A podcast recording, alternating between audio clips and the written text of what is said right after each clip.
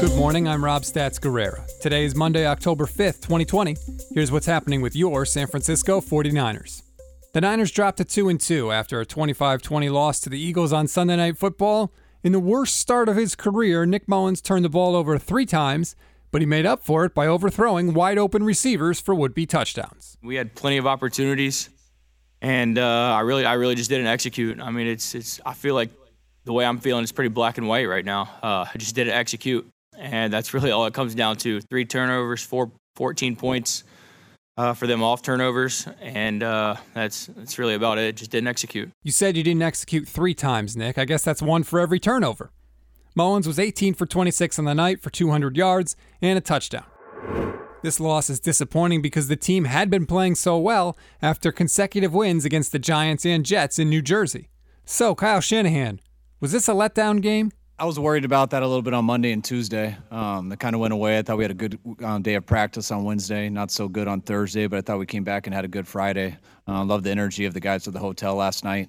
Uh, I was expecting us to come out and play good. Um, missed a few at the beginning, just a couple opportunities. Um, I wouldn't say I thought it was a letdown of guys, just their energy or everything, but uh, we, we definitely didn't play well today. The 49ers ran 70 plays and outgained the Eagles 417 to 267 in the game.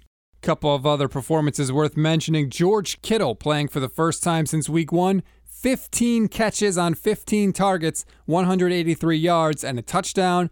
And Brandon Aiyuk had a fantastic 38 yard touchdown run where he hurdled the defender right before going into the end zone.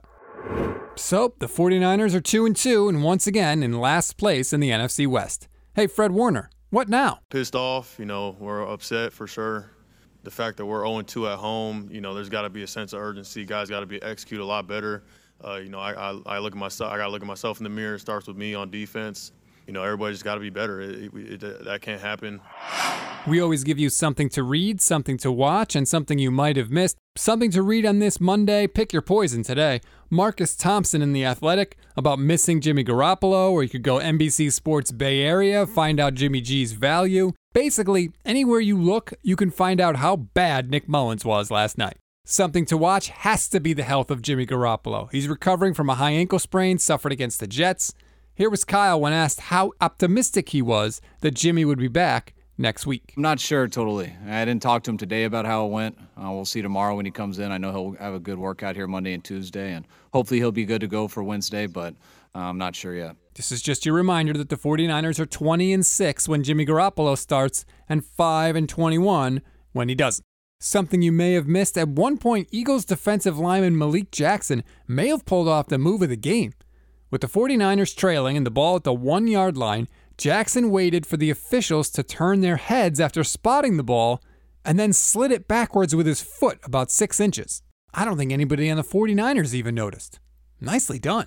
That's going to do it for this edition of Stats and Eggs. If you want more on this game, download the Instant Reaction podcast hosted by me, where I get really angry about a terrible performance by the team. If you like what you hear, please rate, review, and subscribe to the podcast. We love five star reviews and, of course, good comments. But if there's something you think we should do better, let us know and we'll try and be better. I'm Rob Stats Guerrera. We'll talk tomorrow.